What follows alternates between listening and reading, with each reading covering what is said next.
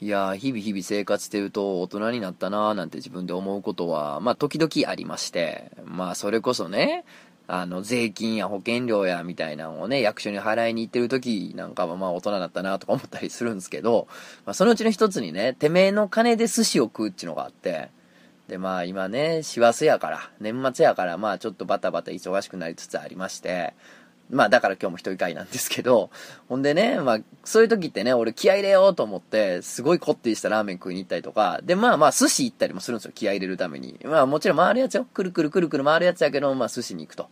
で、その時に、ああなんか仕事の気合のために一人で寿司つまみに来てるなんていうのもなんか俺も大人になったもんやなーなんて思うわけですよね。なんで大人になったなと思いながら、サーモン、サーモン、ツナサラダ、ツナサラダ、ツナサラダ、サーモンっていうね。もう大人ってなんや。っていうか、この話前もしたか？漫画犬。はい、皆さんこんばんは。ラジオ漫画に漂流編のお時間です。お相手は私、漫画を描いてる人とその高秀です。本日も最後までよろしくお願いします。ということで、あれ？今の話って前もしたっけ？まあまあいや、どっちでもいいわ、それは。あの、言いたいのはそこじゃないのよ。サーモンやツナサラダを連チャンで頼んでる俺は果たして大人になったと言えるのかどうかみたいな話をしたいんじゃなくて、そういう話をしたいんじゃなくて、あの、僕ね、結構イラチなんですよ。イラチってあの、関西弁で言うとこの、そのなんかこう、イライラするやつというか、短気なやつみたいなことやねんけど、まあ、僕割とイラチで、年々気長なってんねんけど、そもそもめちゃめちゃ気短い、すぐ切れる子供やったから、なんかの病気やわな、もうなんかすぐ切れる子やって。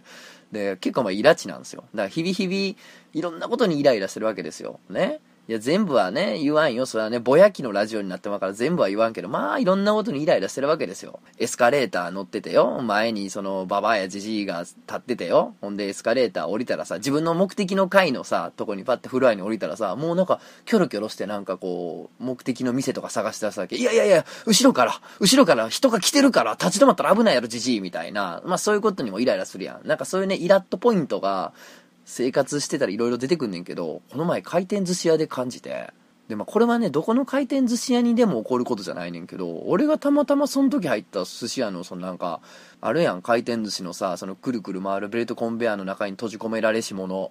あの、ベルトコンベヤーの中に封じ込められてさ、ずっと寿司を握り続ける刑に処されてる人たちがいるじゃないですか。寿司職人がいるじゃないですか。で、なんかその、俺が入った店のおっさんが、3つに1個ぐらい聞き逃すんよね。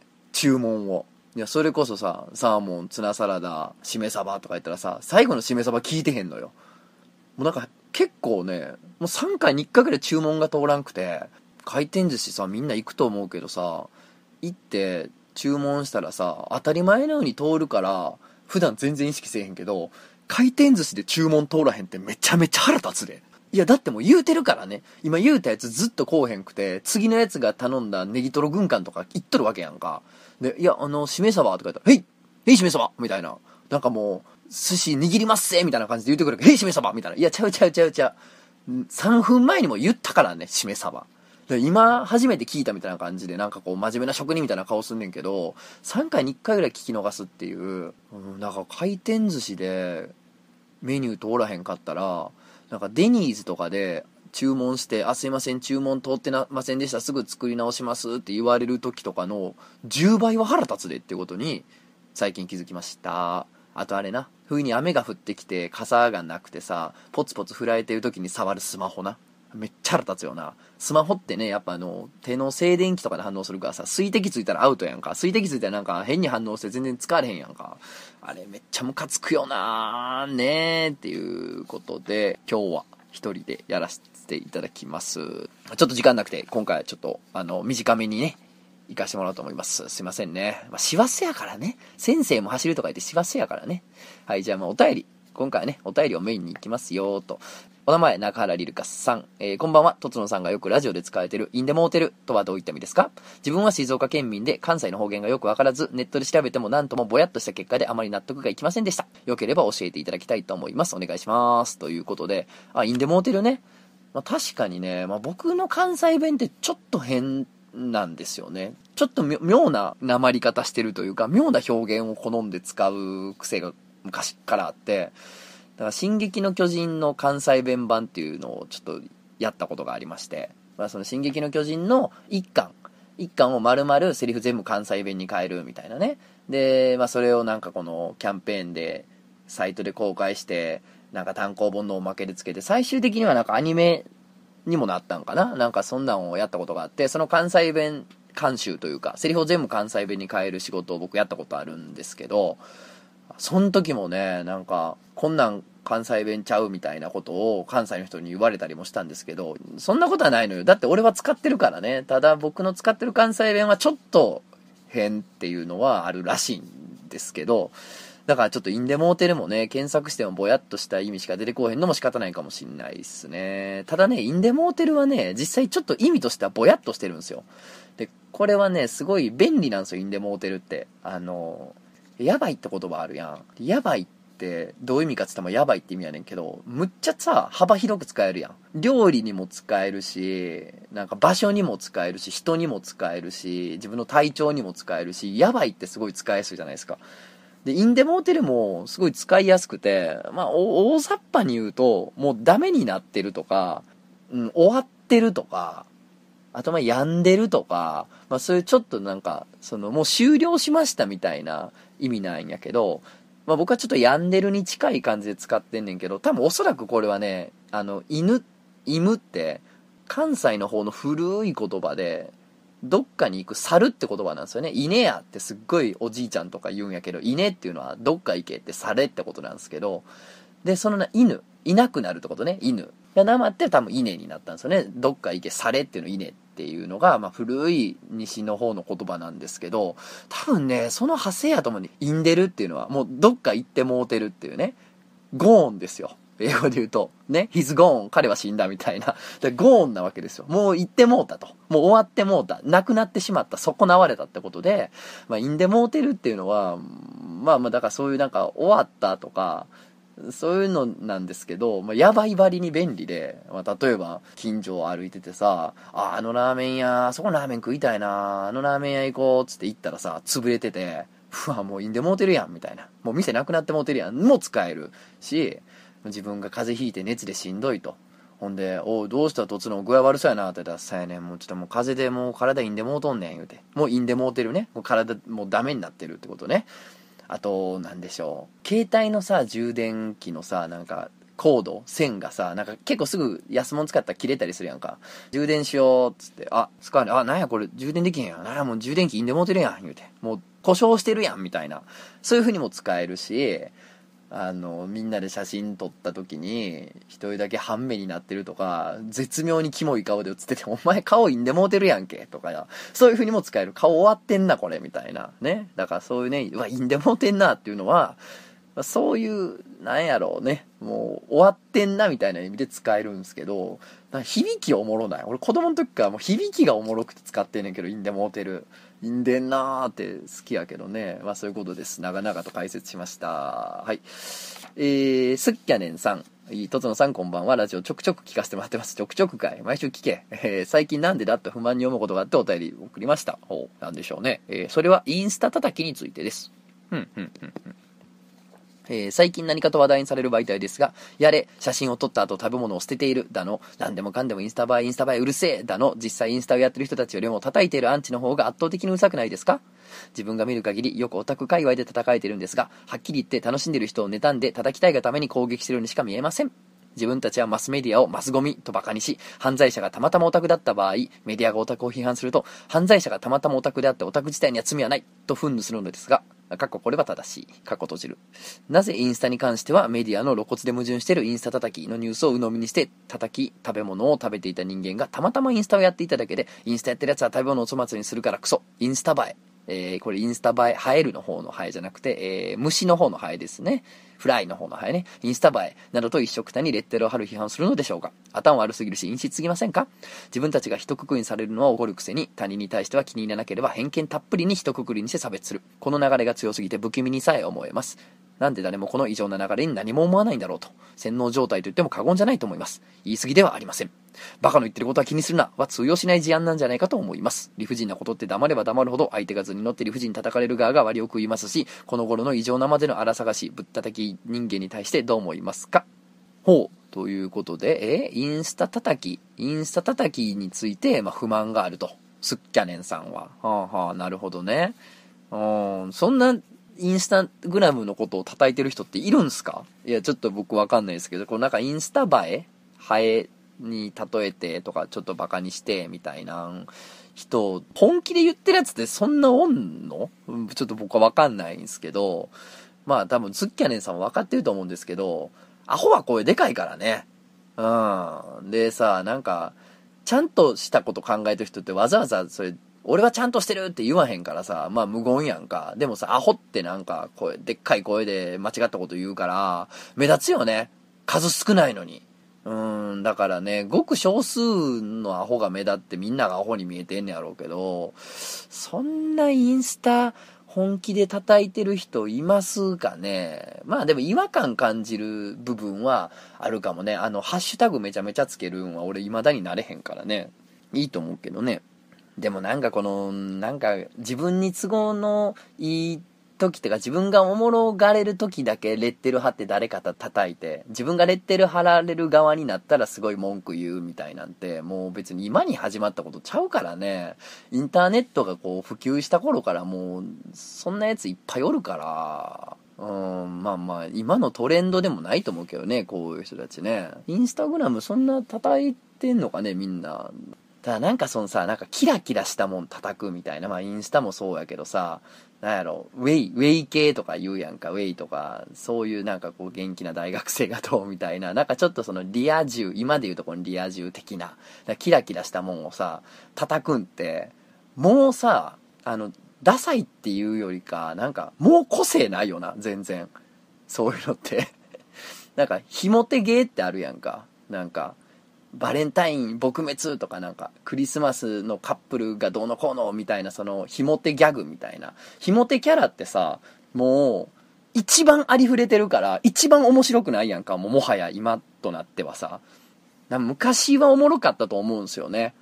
ひも手芸とかって。なんか個性足りえたと思うんですよ。90年代とかはそれこそ。やけども、このね、ネット普及して SNS バンバンの時代にさ、ひも手芸ってさ、一番個性ないからさ、よっぽどとんがったひも手じゃないとさ、僕知ってる人でさ、50代の童貞のおじさんとかいるけど、でもよっぽどとんがったひも手芸を持ってないとさ、なんやろ、もうありふれた人すぎて面白くないねんけど、なんかインスタ叩くみたいな、キラキラしたもん叩くみたいなもさ、全然面白くないやんか。もうそんなんは。やったら逆にね、飛び込んでみる方が面白いような気もするんで、だからね、スッキャネンさんはバカの言ってることは気にするなは通用しない事案なんじゃないかと思いますって言ってますけど、いや、これはね、バカの言ってることじゃなくてね、バカな上につまんない人が言ってることなので、まあ、気にしないというか、大した影響力はないと思いますよ、正直。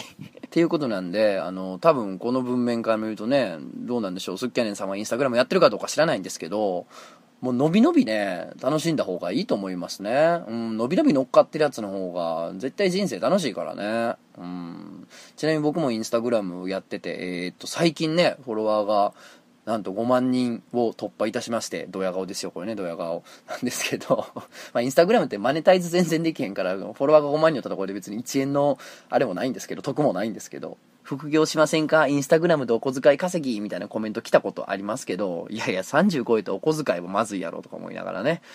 まあでも、俺がインスタグラムで、あの、急に今までしたことなかった腕時計とかはめて、それを妙に褒め出したら、あ、こいつ金儲けに走ったなと思ってくれていいんで、あの、そういう時は僕は、あの、なるべく柔らかい、柔らかい方の棒で叩いてくださいね。あの、でですよ、まあまあ、それはいいんやけど、インスタまあ、そんな感じでやってるんですけど、まあ僕は淡々と、あの、漫画を上げてるだけなんですけど、インスタって漫画上げてる人も結構実はいて、でもインスタに上がってる漫画って、なんか、ツイッターと全然違うんですよ。これが結構面白い違いで、なんかインスタに上がってる漫画って、なんかね、エッエッセイっぽいというか、なんか自分の話が異常に多いの。圧倒的に多いんですよ。てか SNS ってそうなりがちなんですけど、ツイッターもそうやねんけど、インスタも圧倒的で、でも、ほとんど女性なんですけど、その女の人が、その遠距離恋愛してる彼氏との慣れ初めとか、今の日々とか、あとまあ、もう結婚してる人が、その今の旦那と結婚するまでの話とかを、まあ漫画にしてるわけね、みんな。漫画にして、まあそれを更新して、いいねをいっぱいつけてもらってんねんけど、まあ僕は純粋にあの、ツイッターに上げてるようなネタ系しか上げてないんですけど、なんかね、インスタの漫画といえば、ほんまにそういうね、なんか恋愛？自分の恋愛やね。自分の恋愛を漫画にしましたみたいな女の人のアカウントがめちゃくちゃあって。で、やっぱ結構人気なのよ、どれも。でさ、まあすげえなと思うねんけど、そういうの見たらさ、要するに自分の恋愛についてっていうか自分の恋愛を漫画にしてるわけやからさ、出てくるやつさ、自分と、まあ自分の彼氏なり、今の旦那なりなわけやんか。これがみんなさ、まあ可愛く描いてたりするんやんか。えらいかっこよく描いたりとか。まあそのね、彼氏とか旦那がかっこいいかどうかは知らんし、まあかっこよく描くんはまあ全然いいことやと思うんですよ。自分のパートナーをね、よく描くっていうのはまあそら、その方がええと思うねんけど、自分をそんな可愛く描くんさ、めちゃめちゃ度胸いるよな。いや、すごいと思うわ。だからその時自分が思ってたこととかをさなんか少女漫画のあのモノローグってあの自分の心の中を書く吹き出しね。なんかあのウニフラとか言うんですけど漫画の世界じゃ。あのトゲトゲしたやつとかね。そうああいうのの中に自分の気持ちが書いたりとかねあとはまあ少女漫画やったらなんかもっとこのふわふわっとこうシャボンシャボンみたいなサボンみたいなのが飛んでてさその中に文字が出てるみたいなさあんなも使ってたりすんねんけどさ自分がその時思ったことをさあんなサボンの中に入れて文字にできる？いや、すげえ文化やなと思いますね。うん。あ、あとあれね、この話前もしたかもしれんけどさ、ね、あの、婚活ね。婚活でこんな男の人来ました、みたいなんとかもいっぱいありますね。でも、婚活って検索したら、インスタグラムで、ほんまに、ほんまにこんな男来ましたばっかりが出てきて、こんな女来ましたが一件も出てこうへんからね。ああ、すごいよね。極端ですよね。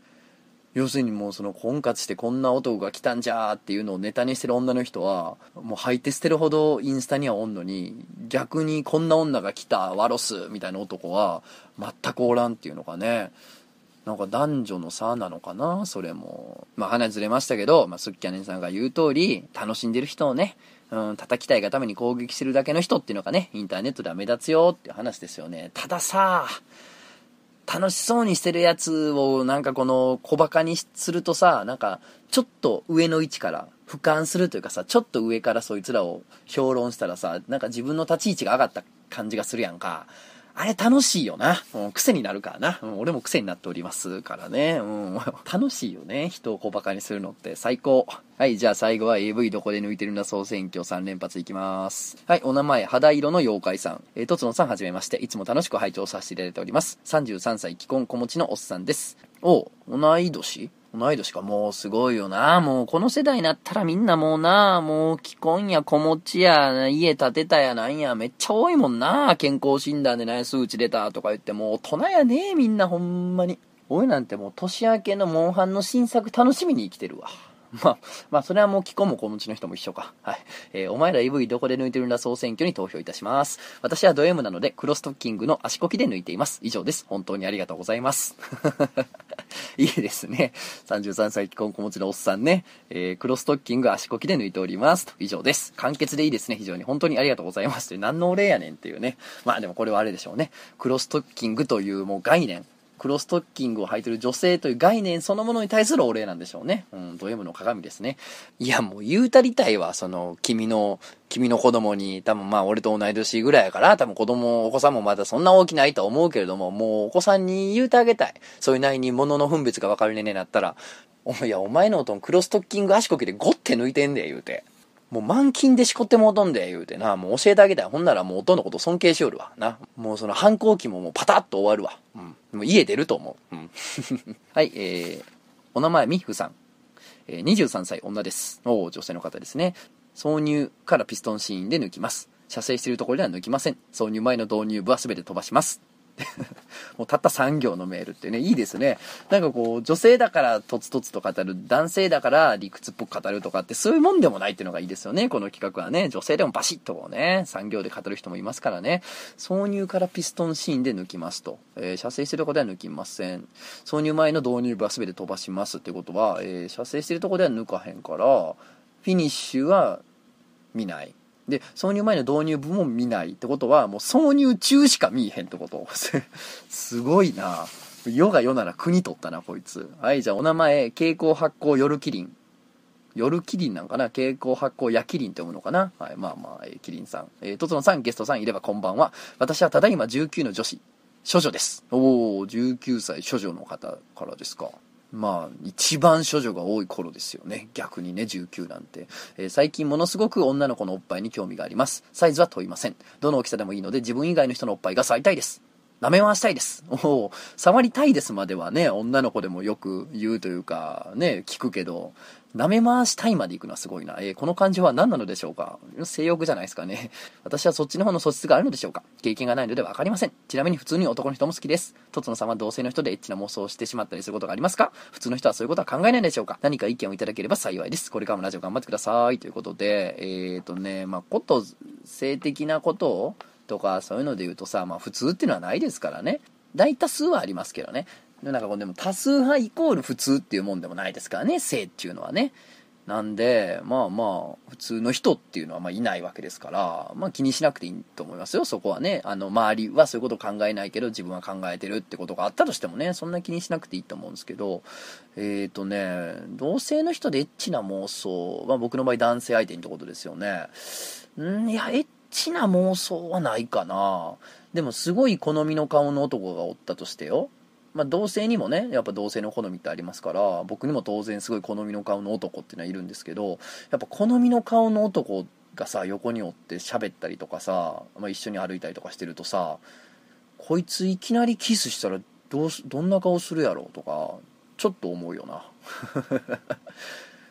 こいつ俺が今いきなりなんかキスしたりとかなんか肩とか腰に手回したりとかしてなんかちょっとそういう密なスキンシップを俺が不意に取り出したらこいつどんなリアクションすんねやろとかどんな顔すんねやろとか突き飛ばすんかなとか意外とすんなり受け入れよんのかなとか思うとちょっと楽しいよね、うん、そういうことぐらいは考えることもあるけどエッチな妄想とまではいかんかな。うん。ものすごくもう爪の先分ぐらいバイオリなんでしょうね僕もね。でこのキリンさんもまあわかんない。今んとこわかんないけどバイオリなのかもしれないですね。うん。まあまあ。ね触りでもまあそうか。おっぱい触りたい名前回したいはでもね男も女も結局はまあおかんの父数で育っとるからまあまあおかんがおればとかねやっとは思うけどまあ大体のやつはさおかんの父数で1回は数で育っとるわけやからうん、まあまあそういう欲があってもおかしくはないと思うねんけどねどっちなんでしょうね。いいんちゃう？そのキリンさんも一回その揉んだり舐めたりしてみたらどうよ。それでね見えてくるもんもあると思うんでぜひぜひトライしてみたらどうですかね、まあ、学校の友達とかにさ急にさちょっとおっぱい触らせてやとか、まあ、触らせてやはあれやけど舐め回させてやはさすがに惹かれると思うからどうしたんやろね。東京の人やったらねまあ新宿2丁目行ってみるとかもあるよね。まああと最近はねレズ風俗っていうのもねいろいろねありますからね、うん、調べてみてもねいいと思いますけれども。はい。いいですね。19歳処女。もうこれからやからな。もう夢いっぱいやんな。もういろんなプレーがいろんなプレーが君を待っているからね。ぜひぜひ楽しんでくださいよと。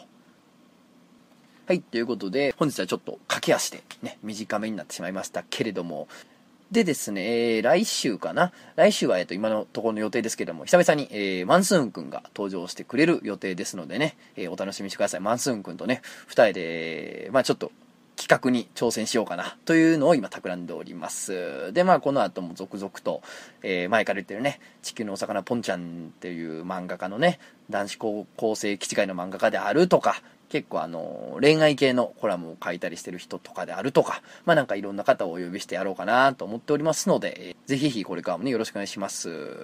年内はね、結構年末ぐらいまで更新あると思うんですけど、年明けはいつからかな？まあ、おそらく来年も続くと思いますんで、ラジオ漫画の恐竜、これからもよろしくお願いします。あ、お便りの方もね、続々とお待ちしております。なかなかね、ちょっと読み切れなくてね、申し訳ないですよね。ちょっと、でも、ある日不意にね、ある日不意に読むから、読まれへんかったなんていうこともね、あの、ちょっと腐らずに言っていただければありがたいかなと思います。さあ、じゃあちょっとね、漫画を描きにディスクの方に戻しますからね。うん、漫画を描くぞと、漫画を描く前にちょっと、もう一度フラッとするために、ちょっとだけラブライブの